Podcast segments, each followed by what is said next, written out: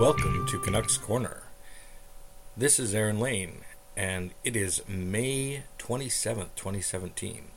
This is a podcast in which I let you know all things Canuck.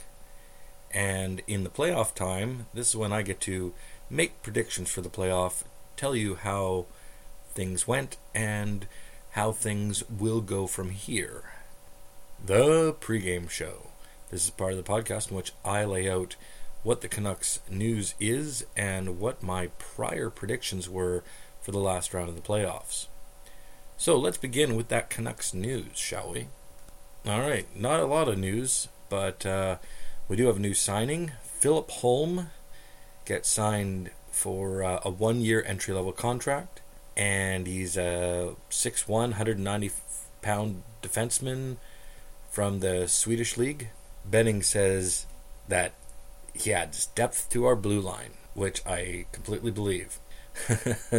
in so much as I don't believe he's going to be a, a, huge player, a huge pick in this in this situation.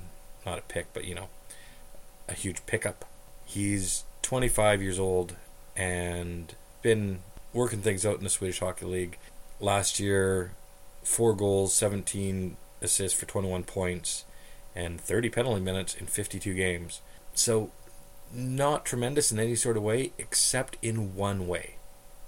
He was a plus 24, and he earned the honors for the best plus minus in the league at plus 24. So, this is someone who knows their defensive responsibilities and yet is, quote, a two way defenseman. So, if we can get some puck movement from him, which we're sorely lacking at this point, and then he can also be solid defensively, I think he's a great pickup. I think he could be a solid number four, number five guy and add depth and strength when we need it. So, good job, Jim. This is probably uh, a reasonable signing for you. well done. Outside of that, we just have to congratulate Alexander Edler for being on the gold medal Swedish winning team. the Tre Kronor went ahead and uh, defeated Canada in a shootout which I think left very few people surprised. I don't even remember the name of the goaltender Canada had. I think he was the backup goaltender for the Avalanche. Let that sink in for a minute. We had the backup goaltender for the Avalanche in a shootout against, oh, who did Sweden have? Oh, yeah, right. Henrik Lundqvist, whoever that may be. so, yeah, we didn't stand much of a chance there in that situation. It was surprising that we even got to the point where we were in overtime with Lundqvist. Not that Lundqvist lit up the world in the playoffs or anything, but he is Henrik Lundqvist and is going to be better on most nights than any backup in the NHL. So, yeah, not not a big surprise. So well done, Alex, for being a part of a winning a winning team, and you seem pretty excited about it. You had your phone out and everything. and uh, anyway, no, you, you had a good time, and that was that was good, good for you. But yeah, that pretty much uh, that pretty much deal. Speaking of Alex Edler, just saw a Sportsnet article headline that the Canucks aren't shopping Edler or Tanev and looking to re-sign Miller. Now, as I believe I've said, I'm not surprised that they're going to try to re sign Miller. I'm not sure if Miller wants to re sign, but if they're going to re sign Miller, then that's fine. There's, I don't think Markstrom needs to be in net for 50 shots against every night for the most part next season. I think he can play tandem or a, a good chunk of the season in backup and still get what he needs, especially since he was injured for a good portion of this season. So yeah, I, I think that's if we resign Miller, I've, I've got no problem with that. If we don't, well then Markstrom just has to deal with playing on a very weak, a very weak team overall. So he, he's going to have to take a lot of shots, and he's going to lose a lot of games. He's just going to have to be able to deal with that. So either way, on the goaltending front, I think things are fine. And then, but okay, not moving Edler or Tanev. So here's the thing: I understand that journalists have to journal. and they have to they have to ask the questions and they have to say, okay, are you looking to move these guys? It is not. I also understand it is not in the best interest of the team actively trying to move players to tell everyone that they're actively trying to move players. You want a trade conversation to go something like this Hi, Jim. You wouldn't happen to be wanting to move Tanev, would you? Because I think we could find a place in our organization for him if if you were willing to move him. And Jim says, "Well, you know, I wasn't thinking about moving him. He's a huge he's a huge part of our team and our core right now. Probably going to be a top two defenseman next season. So, frankly, no, not interested in moving him, unless you guys throw me something that I can't refuse. If you're gonna if you're gonna toss me a name or a draft pick that I can't refuse, then sure, let, let's do it. So that's how you want it to go. You don't want it to go like this. Hey, Jim, everyone says you're trading Tanev, and uh, I don't see a bunch of people knocking down your door. But I tell you what, if you want to give them away for next to nothing, I guess I guess we'll, we'll take them for like a third or fourth round draft pick, maybe. We'll we'll see how it goes. Maybe just futures, and then we'll just work something out later. And Jim, Jim would say, uh, "Oh, yeah, well, mm, so yeah, we know that's how it goes, right? That if if you don't look like you're, tra- you're trying to trade the guy, then you're in a stronger position at the bargaining table. So yeah, I, I if I were trying to trade Edler and Tanev, the last thing I do is tell the press. I, I mean, literally, unless it's unless it's okay, world Alexander Edler is finally able to waive his no trade and he's up for grabs to the highest bidder. Like unless you're trying to create that sort of situation where you're you've got an auction on your hand and teams will be jumping over each other once they hear about it to try to get the trade first and then, you know, and then ultimately sign them. That's that's where you want to be. So you either want to be in the situation where you've got an auction situation happening or you want it dead quiet. So they come to you and when they come to you with the name, you're in a position of power. So forget what you read in the papers and see on TV and whatever, or hear on podcasts, because if they're if they're doing their their job in the front office of the Vancouver Canucks, they're not giving up that leverage by telling everybody what they're about to do. So that's that's what I figure anyway. Now that said, if they're not seriously considering moving Tanev or Edler at this point, they are out of their freaking minds. because we're talking two guys that we could actually get something for. Not a bunch, as I've said in the past. Edler's not a spring chicken anymore, and he's not at the top of his game necessarily anymore. It certainly hasn't been since Tortorella crushed his soul. Um, so yeah, I mean, what do we got? Well, we've got a couple of guys that could get us maybe second round draft picks, and that's nothing to sneeze at, man. We need those other guys to step in and and grow with Baertschi and Horvat and all the other guys, right? So we need first round, second round, even third round draft picks to to fit into our lineup somehow. And then, like I said, we need a lucky lottery pick and get a superstar or at least a couple of star players along the line as well. So we need a lot. And and so one of the things we need is to get the most out of our players that we can move. And I'm not certain we can't. I mean, especially Tanev. I think there's a good chance we can move him. Edler with the serious no trade and all that business. I don't know. Maybe he got excited. Maybe with the winning the, the gold medal, the the world championship there, he got he got really pumped with the idea of winning again. And it looked like he did. It looked like he really enjoyed that. So maybe that goes it probably goes one of two ways. Either he's excited about winning again and now he's man, I have to go through a whole nother year of losing and losing and losing. And maybe he's like, okay, you know what? Forget it. Jim, here are my top six teams. Yep, they're all teams that could win the Stanley Cup next year because that's what I want. I want to be on a Stanley Cup contender. I want to win because winning feels a lot better than losing. And being a part of a winning team feels a lot better than being a part of the losing one. So at that point, Benning now has six teams where he can at least kick the tires and and see what he can get. And that's that's fantastic. That'll be something to work with at least. And like I said, if we can just get some solid pieces to our puzzle for those two guys, yeah, I mean we'll be down defensemen and it will be even more tragic back there, but that just means that just means it's full rebuild mode. That's how rebuilds are supposed to be. You're supposed to get the most for your older talent trading them down, you know, trading them in for And down, I mean like for younger talent, right? And so obviously not down in, in talent, but just just down for younger talent. So trading age down. Just want to make that clear. So yeah, I mean that's what you want. And it's possible with those two players that you could get something really important for your team. Anyway, that's all I'm going to say about that. So that's Canucks news for now, as far as I know it. Onwards to my predictions from last week.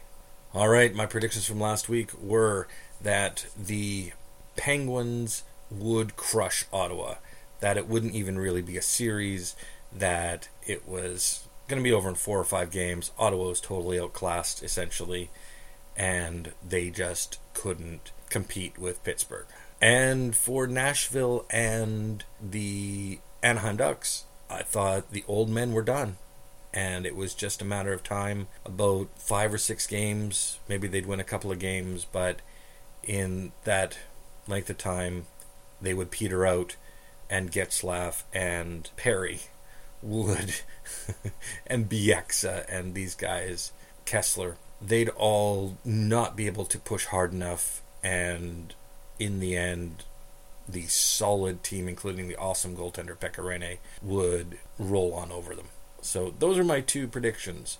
So let's see how that worked out. Game time. This is how we find out whether or not my predictions went the way I said or went otherwise. Now, on to the first prediction. So I was looking for the Penguins to quickly get rid of the Ottawa Senators, and right off the bat in game one, this does not go well for me. As it goes into overtime after 1 1, and Bobby Ryan scores in overtime to give Ottawa the win. Oh, mm, that's okay. I said Ottawa could win a game this was just their we're excited to be in the semifinals sort of game. Pittsburgh will now take over and everything will be okay. Game two, Pittsburgh took over and everything was okay. They won one nothing, but it wasn't. It wasn't the game that I thought it would be. It was still really tight, and it still could have gone either way, and Pittsburgh was not in complete control. Now, part of the reason we start finding out, or we start looking at it, we start realizing Pittsburgh's hurt. They've got problems on their back end with like Schultz. They didn't have Letang since the beginning. They've got a couple of other injuries that are making it difficult for them to consistently put pressure on the the opposing players that are coming in and moving the puck well. And suddenly things don't look too good for Pittsburgh. And in game 3 that's exactly what happens. Ottawa jumps all over Pittsburgh and wins 5 to 1. At this point I'm thinking, oh man, Pittsburgh's a lot more hurt and a lot more vulnerable than I thought was the case. And we have this terrible situation for Pittsburgh where Marc Andre Fleury had been carrying them all the way through and in fact got a shutout the night before and he's pulled. Pulled after letting in I think all five goals. Maybe it was four. Maybe it was four nothing, I think. Anyway. Yeah, they they were right to pull him. He was he was done. But Matt Murray goes in, and now we're really concerned because, or I'm concerned, because I've seen in sports time and time again this idea that the starter shouldn't lose a spot to injury. And then times when it totally doesn't make sense for him to come back. And I think it was the BC Lions a number of years ago. Oh, shoot, I'm to. Mm, Dave Dickenson maybe was quarterback. Casey Printers maybe was the backup. And I forget exactly what the situation was, but we got to the Grey Cup basically, or the semifinals. Anyway, we got we got really deep, and then all of a sudden, our starting quarterback was healthy again, and it was like, do you put him in, and or do you go with this backup quarterback who's been doing a really good job, and it looks like he'll be okay? But yeah, they put in the starting quarterback again, and we lost because the starting quarterback wasn't ready he he was physically ready, but he wasn't mentally ready. You can't throw a guy. I mean, even some even if it was Dave Dickenson, you, you, can't take even a a veteran star player necessarily and put him right into the fire like that and expect him and the whole team to all of a sudden go, oh, okay, Dave's back there. We're good now. We're going to win. It doesn't always work out that way. And it didn't work out that way that time.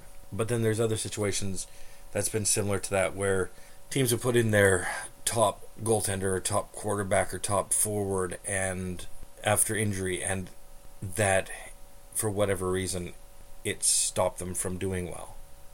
So I was worried that Pittsburgh was making the same call with Murray. That they'd put Murray in for game four and he just wouldn't have it. And then they're down three to one. And then basically they're done.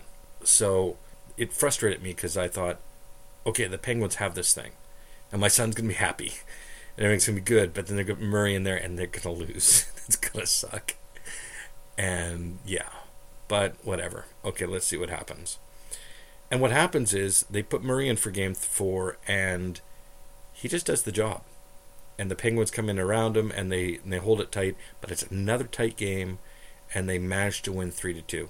So it's it's two two, and all of a sudden it's a way tighter series, and you can tell right then that there's no favorite here at this point. That both teams are pretty much evenly matched, and that's funny to say with Crosby and Malkin and Kessel that somehow Ottawa's guys match up against them. But it's because of the type of game Ottawa plays. Ottawa plays a really tight defensive team game. And that's how that you know they ultimately got past the teams that they did was they could always go back to that shell of being tightly defensive and waiting for their their chances.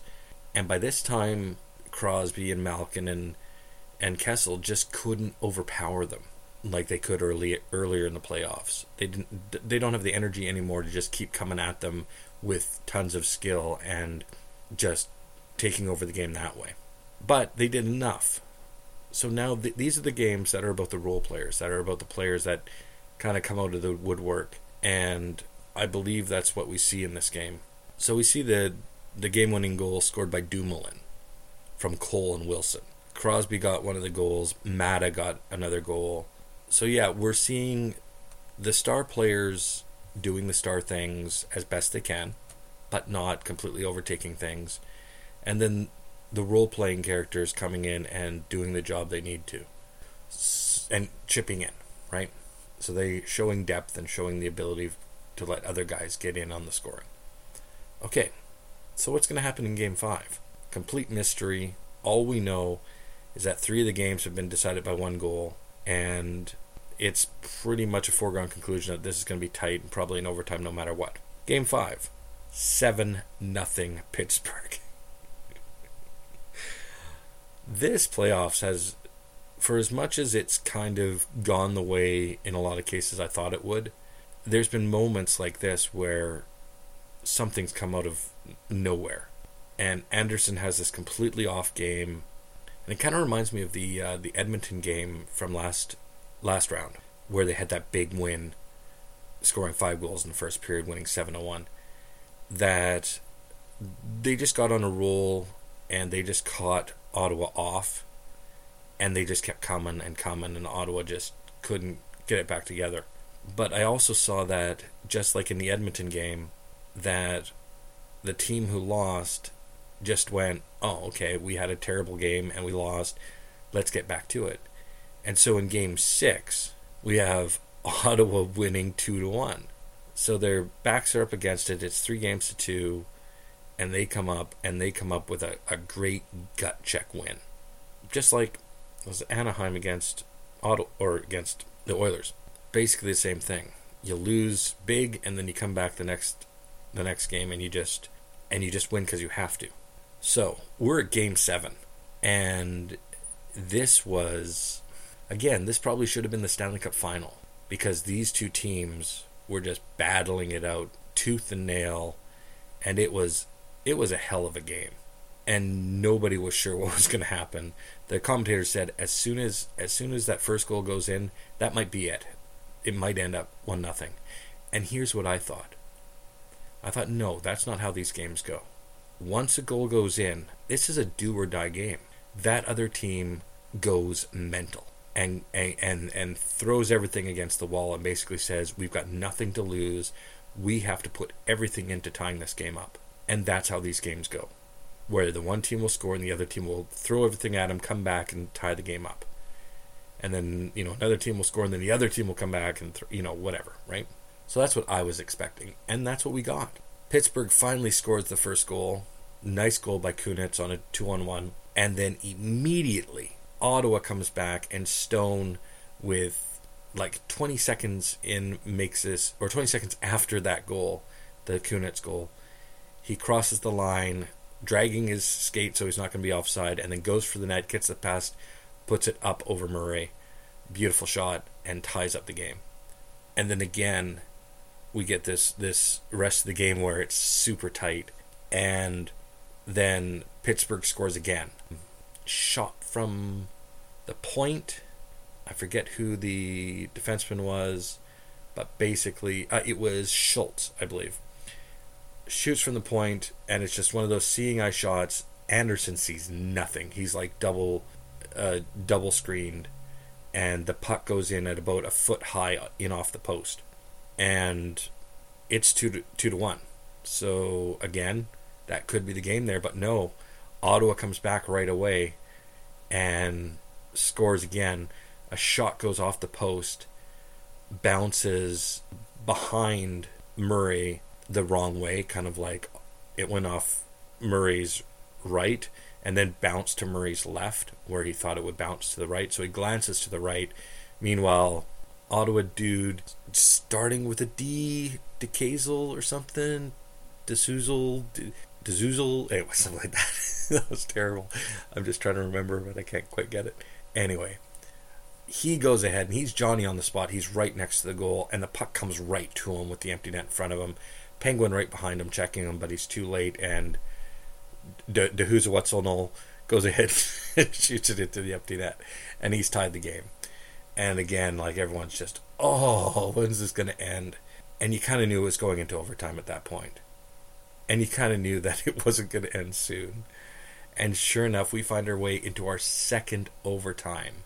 Now, before we get to that, I do want to note that the two to one goal that Pittsburgh scores is scored because Dion Phaneuf makes this boneheaded play as Phil Kessel, the puck gets shot in, and just by the blue line, Phaneuf just rubs Kessel out against the boards. The puck's already in the corner. It's Kessel wasn't even the one who shot it in, as far as I remember. It, it was just it was a pure case of interference, and I've talked about that type of interference before and how it bugs me. And when I see this, I'm like, oh, hey, it's Dana Murzyn. Back in 94, Dana Murzyn takes this cross checking penalty, I think, in the Stanley Cup finals against the Rangers. And I know that's the death knell because it was a penalty that didn't have to be taken. And it was basically only taken because Dana was out of position and he wasn't. He knows his limitations and he knew that he wasn't going to be able to catch catch the guy up or he wasn't going to stop the guy. So he had because he was him and he wasn't as fast and he wasn't as you know quick or whatever he had to take the penalty to take the guy out. And of course he gets caught with it and and that that at a detriment to the Canucks. Same thing with Phaneuf here. Phaneuf knows he can't catch he can't turn and catch Kessel at this point. The only chance he's got is to rub Kessel out and hope hope the penalty doesn't get called. And it's funny because they had been saying how uh, Phaneuf was such a a great deal and a and a perfect spot for for the Ottawa Senators because because he wasn't relied upon to be the number one guy. Karlsson was the number one guy, right? And so he could just slot in as a number two, number three guy, and that was the perfect place for him. So he didn't have a lot of pressure on him, and he could just do his thing. But the problem with a guy like Phaneuf is he's a bit of a bonehead. like when he played for Calgary, I just we saw it, you know, night after night, you know, in Vancouver that that Phaneuf was was just this guy who who was a rough, tough guy, and he played the rough, tough game, and he played a slow game, and he used his his intimidation to try to even that out. And when you're in the, in the playoffs and it's near the end of your career, you're not going to be able to intimidate guys anymore, and you're not going to be able to use that as a, as a key factor because you simply can't move the way you could before and hammer guys the way you could before catch them up. Anyway, so you're slow and you're you're at a disadvantage and yet you're still trying your best and trying to do what you can, but it's so I saw it coming. So I knew that there'd be a point at which Phaneuf wouldn't be good enough. And that was that moment. And it could have cost them the game. But instead, it cost them the goal, and then they have to come back and tie it up again. And they instead of could have just used that that push to try to, you know, to score against Pittsburgh instead and actually win the game. So, yeah, no, it's tough when the game changes and you're no longer the type of player that is going to be effective. It's a tough place to be, and I've no real love for Phaneuf because I didn't like the way he played. But you don't want to see any player kind of being in a situation where their their play stops the rest of the team from being successful. But it seemed to be the case with Phaneuf, at least in that situation, and, and kind of the way he played overall in this game.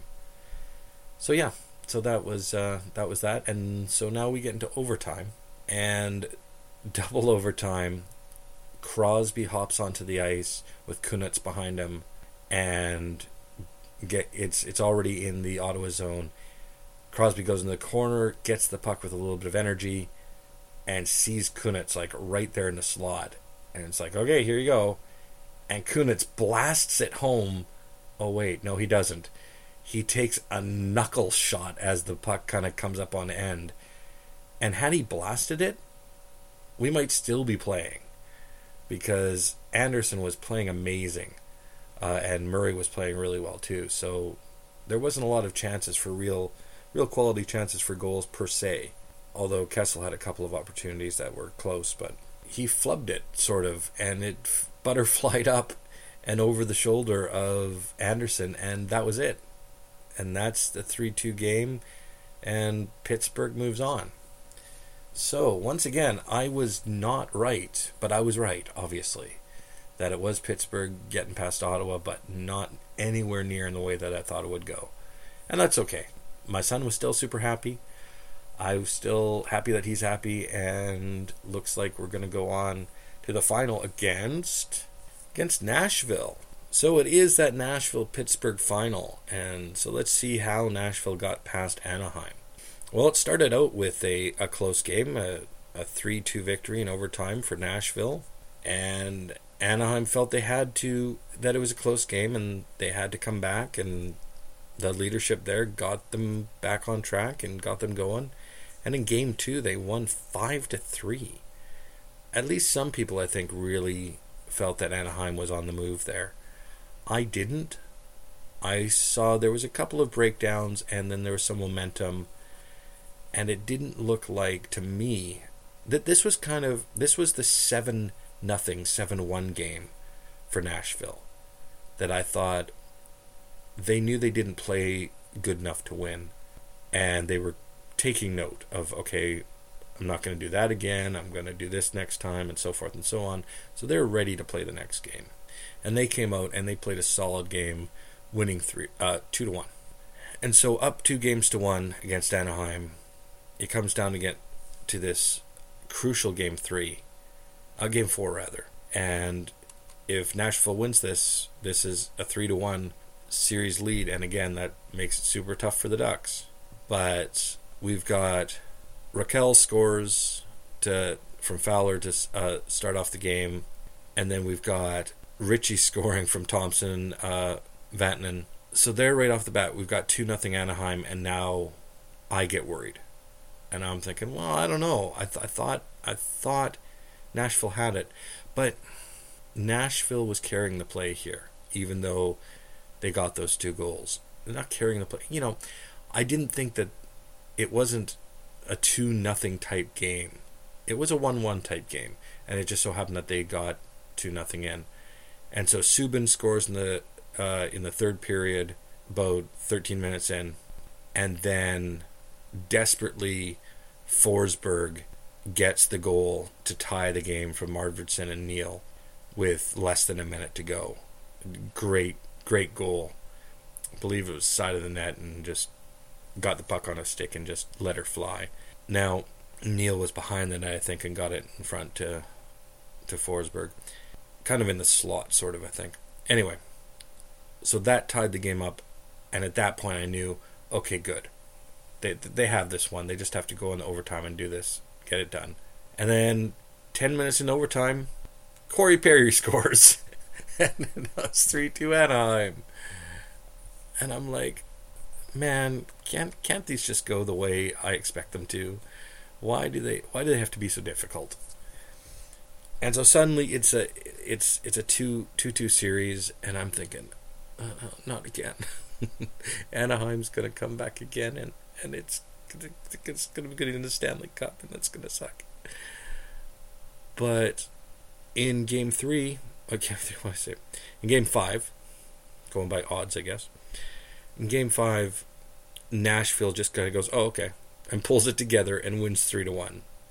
And much like Game Three, Game Three and Game Five were were very similar, in that Nashville took control of the ice, and there wasn't a lot Anaheim could really do about it.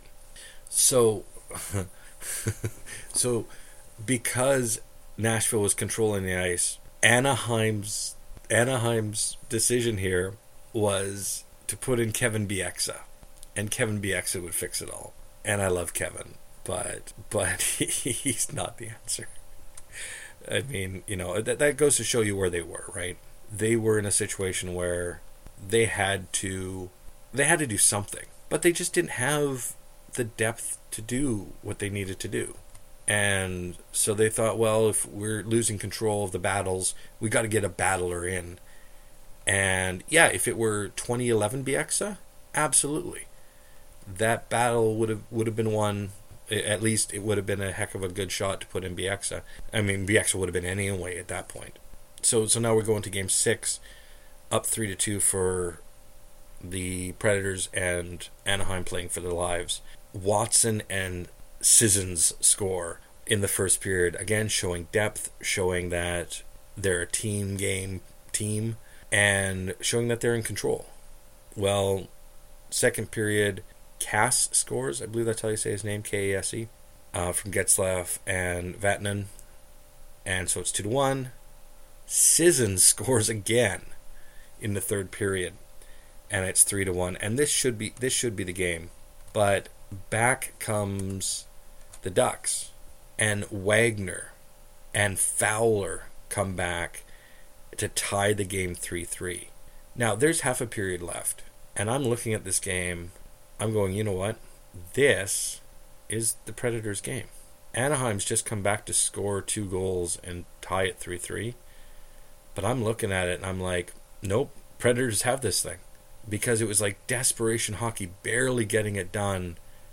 And you take a look at the two tanks, and Anaheim's tank was empty. They were going to pray that overtime would happen and they'd get a lucky goal in over overtime. But the Predators weren't done yet. The Predators still had a lot of bounce in their step. They had a lot of fight in their sticks, and it showed because just a few minutes later, Sissons scores his hat trick to go up four to three, and then Forsberg who they were counting on being a Sissons, you know, goes ahead and scores. They were thinking Forsberg would be scoring three goals, not Sissons. But there you go. Forsberg goes ahead and scores the fifth goal, and at this point, finally, the the Ducks are done, and Watson scores the sixth goal to win six to three. that feels good. The Ducks are out. Everything's fine, and we get this wonderful quote and I think it's from I think it's from Pekka Rinne, and he says, "Thank God for Colton Sissons," which is a great a great thing to say. Now, this game can't be cataloged without um, noting the fact that the Ducks goaltender John Gibson gets hurt. So who comes in to help him out and to back him up? And that would of course be Jonathan Bernier. So, so actually in Game Five, not in Game Six, but in Game Five, John Gibson uh, sustains a lower body injury, as they say, in the first period, and is replaced in the second by Jonathan Bernier. And it's Bernier who lets those uh, two other goals in. So they're counting on Bernier in Game Six to save them. And that was the other thing. When you get to when it gets to three three in the third period, you're you're, you're going okay. They're going to go full out defensive and hope that Jonathan Bernier is going to save them. And with with the Predators team offense and the pressure that they had and the energy that they had, I I knew that it wasn't looking good for the Ducks. So anyway, just wanted to point that out that yeah, they were forced to to lean on their backup and depend on him when realistically that wasn't likely to lead them to victory in and of itself. So, there you have it. I was right again.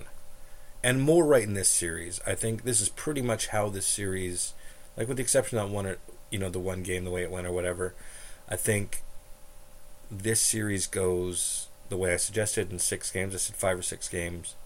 And there it is. So, I was actually right and right for the most part with this one. So now we get to, well, the finals. The post game show. This is part of the program in which I tell you what I think will happen in the Stanley Cup Finals.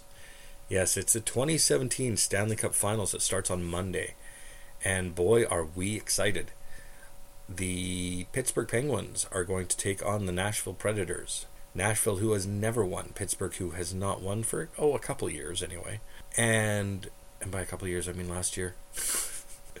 anyway, yeah. So this is this is big.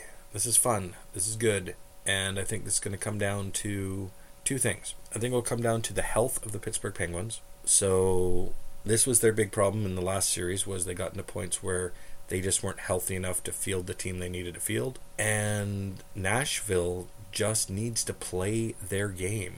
If they can play their game when they're with their defensemen moving the puck and getting offensive chances, setting up offensive situations, and Pekka Rinne just back there doing his thing. If they play their game, they can take this thing. Whereas if Pittsburgh continues to be healthy enough, they have the firepower to to score against Rinne, and they've got the the offensive talent to to take it to them.